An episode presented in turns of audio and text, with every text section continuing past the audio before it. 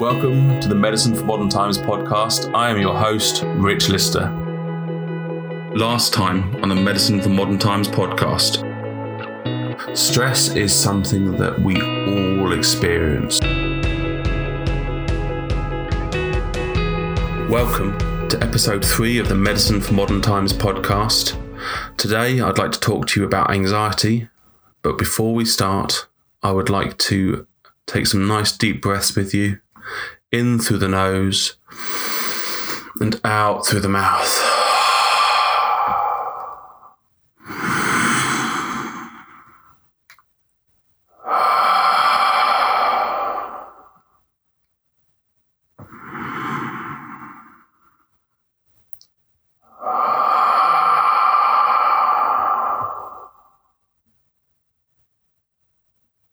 This is the magic of your body. Breath. Today, I would like to start by talking to you about anxiety. Anxiety is when your body, on the metabolic level, gets caught in a feedback loop. And um, much like a fire, your body, your mind, your, your systems need three things to stimulate this um, anxiety response. The first is external, so something that triggers you in the environment around you. For instance, going to a party or speaking on stage. So, oftentimes, leaving the house is an environmental thing, something that's happening to you, around you. The second is a mental reactivity. So your mind is responding or reacting. That's not uh, responding, reacting. Is reacting to something, to this um, external stimulus that's coming into you. So you're going to a party, your mind is reacting by making up all the stories. What if no one likes me? What if no one speaks to me? What if there's no cat for me to play with? What happens if I get drunk and fall over and puke everywhere and make a fool of myself? So that's your mind reacting to the external stimulus. And then because of this external stimulus, you're starting to have a physical reaction. The physical reaction can be the um, fight or flight that we spoke about last month, last week, the increased pulse, the increased breathing, the um, getting ready to run away or fight, or it can be the um, you're clenching and unclenching your fists um, like a twitch. You can feel your eyes going like a little twitch, or you chew your lips, or your toes curl up, or all those myriad of little symptoms, little aspects of your body reacting reacting to this stimulus around you. So it's like a fire. Fire needs oxygen, heat, and fuel to make a fire. You, the human, needs an external stimulus, a mental reaction, and a physical response to that reaction to start this fire, start this anxiety flame eating up everything around you. And I use those words quite deliberately, deliberately because once anxiety goes, it is like a forest fire. It just burns all the things down. So we need to make sure that we can remove one of those elements from our anxiety um, firestorm. And the simplest one that often people um, reach for is the external stimulus. They don't go out, they don't do go and do the thing, they don't stand on stage to whatever, they don't put themselves forward to do these things that make life a little bit more interesting, a little bit more fun to live. So while it's the easiest, it's not necessarily the most beneficial because at our hearts, we are social creatures. We are creatures that are designed to interact, to touch, to hug, to be around other human beings. So, yes, you can take yourself out of the environment. You can change the environmental so you're not having problems. But to do that, you are limiting your experience, your joy of being on this planet. So the next bit that we can take take away from, which is probably the hardest one to do, but it is the most fulfilling, is removing the stimulus of the negative thought reaction to the to the environmental, and we're going to touch on that a little bit later. But I wanted to talk to you about anxiety generally now, because we've spoken about it, how it all causes.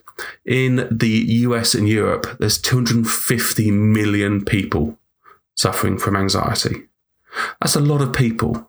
And interestingly, the only place in the world that has more anxiety than depression, USA. So obviously something that's going on in the US and how people are conditioned there is pro- is provoking an anxious response opposed to a depressed response.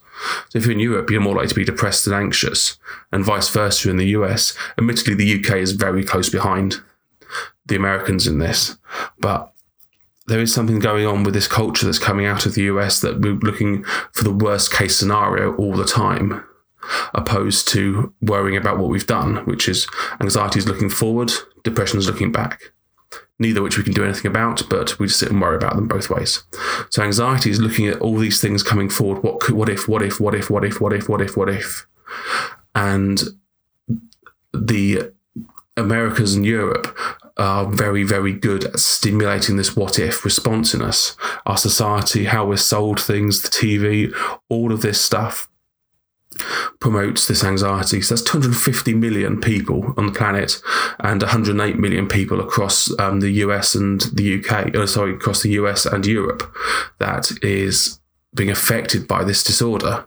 I say disorder because it's something we can actively do something ourselves, but we have to take an active um, reaction to it. So if you feel like you've got um, anxiety, one of the first ports of calls should ideally be your doctor because there are um, there are metabolic, there are physical things that cause anxiety symptoms in your body.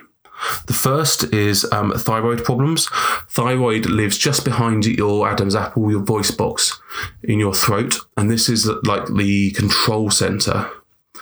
Um, the person did handing out all the work orders for the hormones to move around the body.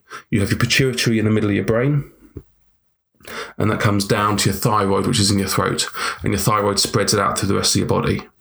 So if your thyroid's not doing the right thing, and in this case, we're looking for hyper, so hyper means high, means over um, thyroidism. Hyperthyroidism means overactive thyroid.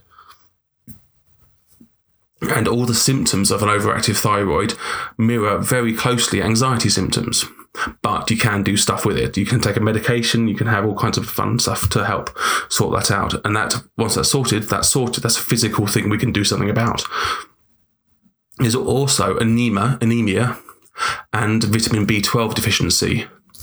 And these two um, conditions can also prompt this anxiety. Anemia is not enough iron in your blood.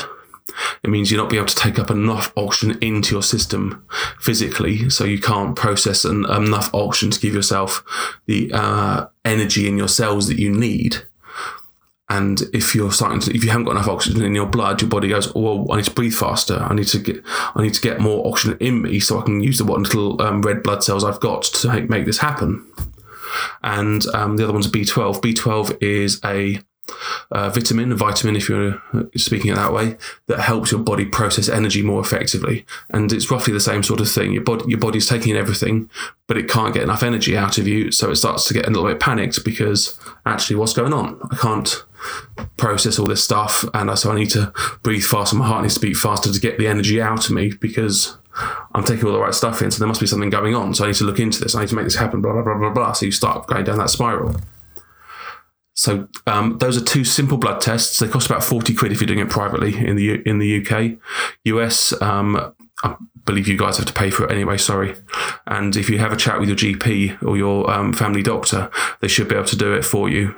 So they're relatively cheap tests, and the treatment is also relatively cheap. So it's something that can be done without a huge outlay of resources.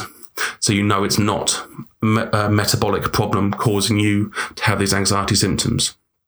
I stress again, anything I'm talking about in any of my podcasts, please make sure you go and have a chat with your doctor first before taking my advice. Because if it's something um, physically wrong with you, you can sort it out with modern medicine. That's why it's a Medicine for Modern Times podcast. So I'm, I do not want you to exclude modern medicine. I want you to bring that into your practice as well as the holistic, the alternative, the complementary. They all work together. There's no exclusion here. So you've had a look now. You've um, you decided actually it's not hypothyroidism. It's not your vitamin B12. It's not your um, anemia that's causing this problem. It's um, how your consciousness is responding to the um, anxiety stimulus. So this this environmental, this mental and physical reactivity. Anxiety is something that you're going to have for your whole life. We need to make sure that you're doing things consciously every day that become part of your routine to manage this anxiety. It's um, just how your brain's programmed and how it's been programmed as you as you formed, as you grew up, as um, you lived your life. All the things that have gone in to contribute how you are today is contributing to anxiety. I alluded to earlier with the um, European and American model that America is having more anxiety than depression, and that's probably down to social factors that um, of the level of advertising of how you are stimulated with um, how you interact with things all the time. The push, push, push, push, push.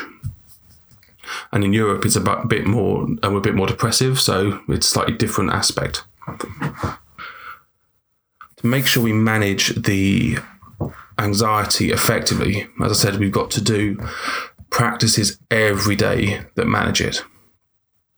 Interestingly, there was a study done a little while ago that showed that mala beads or prayer beads are more effective than talk therapy in managing anxiety symptoms. Um, there will be a link somewhere that will have a video of me showing you how to do a mala bead chant. And that's a really good practice to do because it helps you practice mindfulness. It helps you practice um, meditation with an with a active focus on doing something. So it's all getting your whole body feedback to make it work that way. But the um, things you can do every day is make sure you talk about your anxiety, vocalize it, not just to the cat, not just to the teddy bear, but actually to real people who you can get feedback from. Because 250 million across the planet is a lot of people. You're bound to be, bump into someone or know your friends or your co-workers or your family who experience anxiety. Don't live this alone because you're not alone. We're a social social species. We like talking to each other. We like being around each other. And if we can break it slowly that actually I don't want to do this presentation. I don't want to stand up in this meeting. I, am not feeling up to it because I'm really anxious right now. And tell people and give it a name so they can know what they're dealing with. And you know that you've told them, actually, I'm not being a, a lonely, boring person and staying at home and watching Netflix with the cat all the time. Actually, I do have this condition. It's anxiety and it's causing me problems. And people will and do understand this that you need a little bit more compassion a little bit more care to live your life. And everyone gets anxious all the time. It's part of our it's part of our coding. It's a part of our DNA.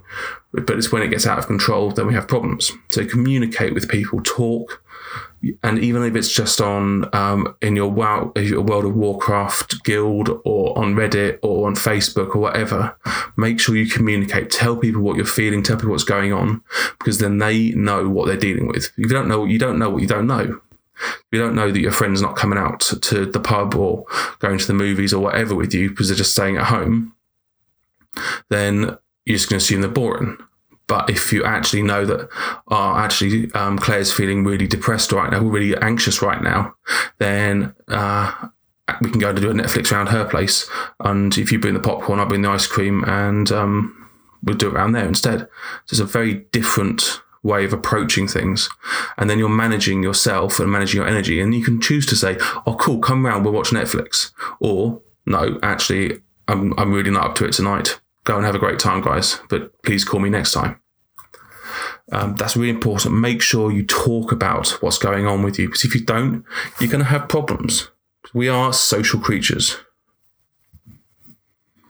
Taking care of your body is also important because uh, um, the third aspect is the physical.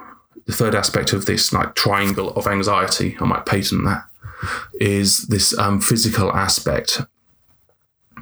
And if your body is strong, if she's powerful, if she's able to cope and adapt to the things that come to her, then you'll be less likely to respond in negative ways. Sorry, to react in negative ways to the stimulus that coming from your body. If you go to the gym, if you go, if you go jogging, if you dance, if you whatever it is that makes you happy, how you move your body is really important to help condition your body and to an extent your mind to respond effectively opposed to react ineffectively to stimulus. And if you're at the gym, you're around people. So that helps to break that anxiety down. If you go to a dance class or if you're going to yoga or whatever it is you do, you're around people. No one expects you to interact when you're doing your thing because you're doing your thing. You've come to this event to do your thing. So go there, be around people, build your muscles, work your body, release those good hormones that help you feel better. And so your body is getting stronger. This also goes for how you fuel your body. And it's super important to make sure you fuel your body effectively.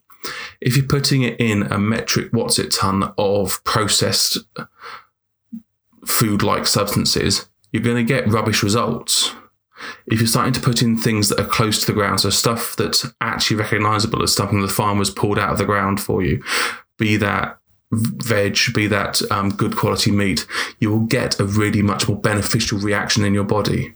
So if you're eating um, processed food like substances, then you're um, yes, you get the calories, you get the vitamins and things like that, but your body's not designed to eat a processed bean burger or a um, reclaimed hot dog. Your body's designed to eat stuff that's green and leafy and um, is actually fibrous. So your body gets all those nutrients and fiber that it needs to make it work properly. So eating good's really important. I'm not a nutritionist, but if you want some help with it, you can also give me a shout. And a, a really, the next bit is quite a deep probing one for yourself is asking yourself about your anxiety. You can do this via the medium of journaling. Um, you can ask yourself the question, why am I anxious? And then write down everything that goes with it. You can do it on a video. You can record a video of yourself. You can record an audio of yourself, but some way record and ask yourself questions about what your anxiety is.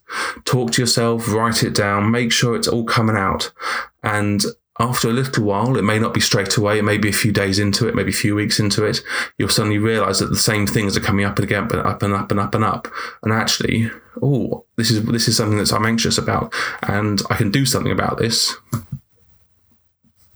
And I can start acting a different way. I can start um, actually, whenever I have ice cream, I get anxious the next day, or um, whenever I go to this diner, I get anxious, or whenever I go to this cinema or see a movie of this genre, I get anxious. And then you can know that actually it doesn't serve me to go and watch horror horror movies in a movie theater. I'd much rather sit and do it, watch it at home under a blanket with a tub of non-dairy ice cream opposed to dairy ice cream. Whatever it works for you to find your internal triggers, for want of a better word, that trigger your anxiety. And there's also another way to do this as well to help build your um, mental strength around it. This is also uh, same as going to the gym. It's the same going to dance class. You're not going to be lifting 500 kilo deadlift or doing the full cha cha cha on your first time you go to the gym or to the dance class. You need to practice. And one of the ways to practice strengthening your mind is with affirmations. There's a really cute video going around of a dad with his daughter reading affirmations off a mirror first thing in the morning. And that's what you need to do for yourself is have little post-it notes with I am awesome. I can do this. If it's hard, I'm going to keep going. If you're going through hell, keep going. There's no point stopping in hell. Why would you stop in hell? Keep going, keep going through it. So all of these positive affirmations that you can put on. I am super. I am awesome. I am strong. I am powerful. I call back my power is one of my wife's favorites. And the more you say this, it gets ingrained into your brain matter, into your brain. It's called neurospecificity, and it's um, I can't even say that word. It's, it's a complicated word. I've got it written down. I'm not going to try and say it again. It's how your brain works. If you keep saying the same things, I am awesome. I am strong. I am powerful. I can cope. Um, I have determination. Whatever it is you choose for your affirmations, and there are millions of books out there. You don't need me to tell you what they are. The more often you do it, it builds into your grey matter. Your nerves build around that affirmation. So not only does it become an affirmation, it becomes a truth in your body. It becomes something that you do subconsciously. You know, after 90 days of saying these affirmations every day, that um, they become a truth in you. And so it takes 90 days. Which seems like a long time, but also seems like no time at all. It's three months. And that's nothing to change your life, to change how you process process information, how you respond and react to information hitting your body. So I truly, strongly recommend affirmations. You can do them um, again with the mala beads that I spoke of earlier, or you can do them with post-its on the mirror or next to your bed or whatever it is works best for you. Someone, um, one of my clients has it stuck to her dashboard. So when she gets in the car and she's sitting sitting in traffic in the morning, she reads them off to herself. So she knows that they're there. She knows that every morning when she goes to work, she's going to be stuck in traffic for 45 minutes. So she spends those 45 minutes reading affirmations.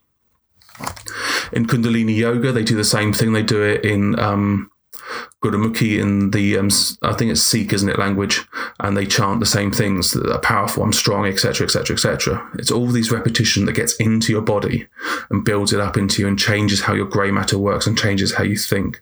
So affirmations are a thing and they're worth doing. There are med- medical managements of um, anxiety, and they're not my favourite medications. If you need them, take them if your anxiety is crippling and you and you are in that uh, in that hole and you can't do anything about it, take your medication. That is super important. I can't stress that enough. Medication has a valid and useful point in this world, and the medications for um, anxiety management are the ones uh, that end in PAM. So, um, olazapam, clon- clonazepam, lorazepam, diazepam. So interestingly, the first one, um, alprazolam, weird names, is Xanax, and that's not prescribed, that's not licensed on in the UK for um, anything but um, these are drugs that are sedatives. So what they do is they literally put a warm fuzzy blanket over your brain and relax your brain. It also reduces muscle tension as well. So if you're getting yourself so anxious, your jaw's tightening up and your shoulders are tightening up, it helps relax all that. And this is great if you're in the middle of it and you can't do anything about it. Take your medication, let it do its thing, let it relax you. But these are strong medicines, so please be really aware of how you're taking them and how often you're taking them. Doctors, um, while brilliant, amazing, clever individuals, are super strapped for time, and you need to be um, aware and responsible for your own experience with the medicines. And if you're taking, you find yourself taking these medicines for a long time and you're not putting in any of the advice that I've mentioned in this podcast, you need to be having a look at and having a chat with your doctor about how else you can medicate and sort out your anxiety. There's some really good research about CBT as well with anxiety, so you get your doctor to refer you to those practitioners as well. But take your medicine, you need it. So, in summary for this podcast, I would like you to know that you are not alone in experiencing anxiety. Anxiety is super prevalent all over the world and in Europe and the US as well, especially if you're in the US, it's more common than depression, which is saying something because that's everywhere. Move your body. That helps your body. That helps you become more strong, more able to react in appropriate ways. Talk to your family and friends and co workers about what's going on with you. Don't suffer in silence. That's counterproductive and causes problems. So talk to people, talk to someone you trust. Talk to yourself and find out what's going on with you and what your triggers are and what causes you to feel anxious be aware of those things and see what you can do to mitigate them. But in that, don't stop living your life. If going to crowded environments causes your anxiety, don't go to crowded environments, but go to somewhere less busy. Don't go to the massive club, go to the pub around the corner. Don't go to the massive um, festival. Go somewhere slightly quieter that you can watch it on a, from a building, a friend's place across the way. Whatever works for you, work out how you can adapt your experience so you can still live your life. Don't be a slave to this condition because you don't have to be. You are more powerful, you are more strong, and you are definitely a most amazing human being than this condition. This condition is just how you've been trained, and you can untrain it. If you feel, so last but not least, actually, if you feel that an anxiety attack is coming, first thing you can do is that triangle of anxiety. Take yourself out of the situation that you're that you're in. Take yourself somewhere safe that you feel safe, where you can sit down and sort yourself out. If you're in a club and it's just too much for you, toilets, talk to one of the door staff, the supervi- door supervisors, the bouncers. They will rather have you sitting somewhere quiet, sorting your stuff out, than having to deal with someone having a panic attack communicate. Take yourself away. Tell your mates where you are. Text them. Tell the. Um, make sure you've put yourself in a safe space. If you have to go home, great. Get your Uber. Get your taxi. Whatever it is you need to do.